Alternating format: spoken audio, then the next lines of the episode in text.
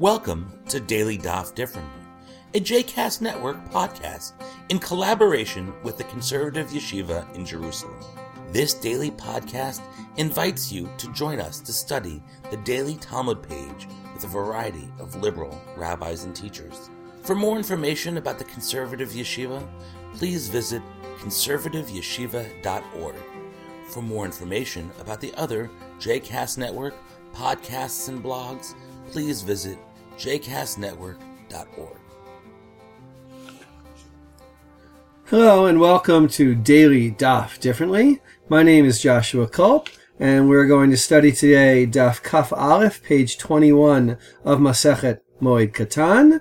Uh, we're continuing in the third chapter. We're about halfway through it right now, and we're continuing to deal with the issue of Avirut. There was a lot of material about Avirut that unfortunately we couldn't cover because this podcast is only supposed to be 10, 12 minutes, um, and it's just too much to go over the entire daf. So I highly suggest you certainly learn the material that I'm not talking about. But I wanted to go over um, a key Breita and then focus on a little bit on one aspect of that Breita. The Breita appears sort of in the top, the end of the top third of Daf Kaf Aleph Amud Aleph, and it explains the main prohibitions that affect the Avel, some of which we saw in the earlier Dapim. Uh, Tanu Rabbanan, the rabbis taught, Elu Dvarim Sha'avel Asur Behem. These are the things that an Avel is prohibited from doing. Asur B'malacha. Right? An Avel is not allowed to go to work. That is why when you sit Shiva, right, you stay home and you don't go to work during those seven days. Ubirechitza, bathing, washing, anything aspect of that. Ubisicha, uh, which is anointing. That was sort of like the old soap or deodorant, skincare that people used back then. Um, and Sicha are both what I would call creature comforts. So not uh, doing uh, washing or anointing is sort of discomforting the mourner. Not working is taking him out of his normal circle, his normal habits of life. And again, I apologize for using his. It's habitual, but avirut, as I've said before, even in the Talmud applies to women equally as it does to men. Uvitashmish hamita, uh, in sexual relations, which probably serves both aspects. One is uh, discomfortable. He may have sexual desire. He may wish to engage in sex during the week and he's not allowed to. Um, it also takes him out of his normal habits, perhaps of having sexual relations on regular time. Vubinirat hasandal and wearing leather shoes, which is another discomfort. V'chein asur likrot u'benevim u'bektuvim. So here we get into something that would have been very important for the rabbis. It's forbidden for the Avel to study any sort of Torah. Now, we may, you know, probably most of the people here are uh, not thinking of this as such a painful thing, but for the rabbis whose whole lives were probably spent thinking about Torah all of the time, you have to remember that this was oral Torah and it required constant repetition. And I mean constant repetition. None of the Torah, except for the written Torah, the Tanakh, was written during this period. It was all Torah Sheba Peh. And so I can imagine that what rabbis always did, and I mean always, morning, noon, and night, generally speaking, unless they were taking care of immediately immediate necessities, the rabbis were almost always thinking about Torah and reciting their learning constantly, right, as much as possible. To tell a rabbi that for seven days you can't study Torah is going to be like agony. It'll be like telling uh, uh, my son that for seven days he can't even think or talk about sports or his favorite television show when it's in the season. Imagine uh, uh, a, a, tennis fan. Well, we just finished the French Open the other day while I'm recording this. A, a, a die-hard tennis fan who can't talk about tennis for seven days. That would be very, very difficult. So, so he can't learn Torah, Nevi'im, Ketuvim, the whole Tanakh. Lishnot b'Mishnah, he can't recite the Mishnah, b'Midrash, b'Halachot, b'Talmud. So exactly what these are uh, is actually something that I uh, address, or we, my co-author and I address in our new book that I mentioned yesterday, Reconstructing the Talmud. A Midrash is Midrash, explanations of verses, uh, deriving Halachot from verses. verses. Halachot are freestanding Halachot, not connected to verses. And Talmud, probably originally in the Talmudic period, is another word for midrash, in which case it probably doesn't uh, belong in this list. Agadot are legend stories of the rabbis or biblical figures any of the various branches of what we call the Torah Shabbat. So here's where the exception comes in. If the multitudes needed this Rav, Eno Nimna, and I, I, like the phrase here, he, he doesn't have to refrain from teaching. V'nichnas midrash v'darash kol hayom. So it happened that the son of Rabbi Yossi from Tzipori died, and Rabbi Yossi went into the Beit Midrash and darshaned. He taught Torah all day long. It doesn't say that he taught anything different. Right? If you ask my opinion, he probably just taught his regular shiur. Why did he do this? Because Rabim Tzrichim Lo.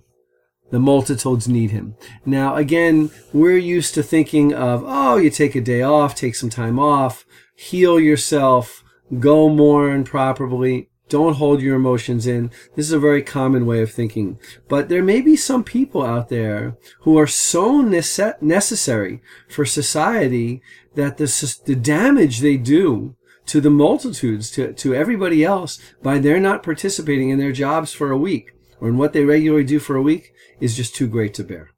Now, um, I don't uh, remember, I, am too young to remember when um, a president has observed a tragedy or a strong uh, a political figure I, I, don't it doesn't come to mind. You're going to jump on me if i'm wrong but i believe that president kennedy had a um, his wife had a miscarriage or a child that died very young.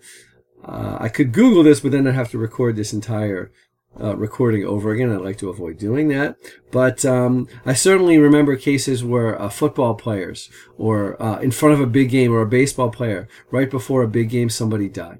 And of course, the team and the, and the manager, the coach, they all say, we understand so and so so can't come.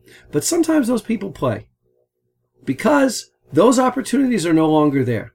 Right? Once you've missed the Super Bowl, that opportunity is not there anymore. And to a certain extent, for Rabbi Yossi, every opportunity to teach Torah is uh, an opportunity that will never be retrieved. And so I can just imagine this is his own son. This is not his elderly father. This is not his grandfather. It's his own son. Even in those days when children dying would have been a bit more common than it is now, it's still tragic to have a child die.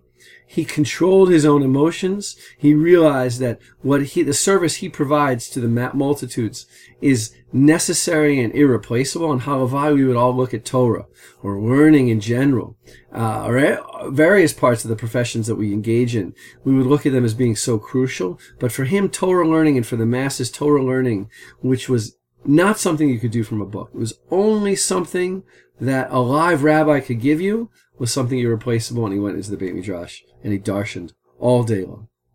The same thing happens in the next story. Rabbi Bar Chana, a very famous Amora. Itra Bay Milta, something bad happened to him, which is a code word for somebody died. Savar Pirka. He thought not to go to the Perik, right, to the drasha. This is a Babylonian institution of a regular drasha that they would have in Babylonia. Amare Rabbi Chanina, Rabbi Chanina reminded him, Im hayu rabim tzrichin lo, eno nimna. If the multitudes need you, and they do need you, Rabbi bar bar Chana, then you shouldn't refrain from going and giving your regular drasha. Savar okme amora ele. So he thought to put a maturgaman, sort of an ancient loudspeaker, so that somebody could project his voice. Right, this is an institution that we hear about in other places. Amar le Rav Tanya ubilvad shelo yamid turgaman. Rav said, as long as he doesn't set up a turgaman, because that's not, uh, should do things a little differently. Despite the fact that you are darshaning, you're giving your regular drasha, your regular Torah teaching, you should do it a little bit differently. How, how, what should he do? Right? How can the people hear him? If they can't hear him, then uh, what's he going to do without a turgaman? So therefore, the Gemara asks, what's he supposed to do? Kihaditanya, this is what he's supposed to do. Maasel mate beno Rabbi Yossi Rabbi Yehuda bar Eli. Right, the son of Rabbi Yehuda bar Eli died. V'nichnas b'beit midrash v'nichnas Rabbi Chananya ben Akavia v'yashav b'tzido. So he went into the Beit Midrash, and Rabbi Chananya ben Akavia went in and sat next to him. V'rachash hu, Rabbi Yehuda, would whisper into Rabbi Chananya ben Akavia's ears. V'Rabbi Chananya ben Akavia, the Turgaman, he whispered to the Turgaman, V'Turgaman, he shmiya l'Rabbi. And the Turgaman, this loudspeaker, would everybody know. In other words, they found a way around it. But I think this is just, uh, you can see here just how much the rabbis were dedicated to their life of Torah uh, teaching. Again, I, um, I, I, certainly wouldn't hold myself up to such a dugma. I am easily distracted by things that are far less uh, co- less important than uh, a, a death, God forbid, of a child. These rabbis, it's very hard for us to imagine the level of dedication they had to the Torah. Um, we are just become a little skeptical of people being able to have such dedication, but they were truly, truly dedicated. The rabbim needed them. Without their Torah teaching, people wouldn't be able to learn. There was no books. It was all Torah Shabbal Peh. They overcame the death of their own children. And again, I am far from me saying that, you know, we should have the power, God forbid, to overcome such tragedies in such a way. This is not a model uh, lechikui for, um, for repetition for people to, to, to repeat at home. But it's something that at least I think to a certain extent we can admire about these uh, uh, uh sages. I hope you've enjoyed today's episode of Daily Daf Differently, and that you'll join us again tomorrow for a new page. The music at the open and close of this episode is Ufros from the Epichorus album One Bead, available on Bandcamp, iTunes, and Spotify.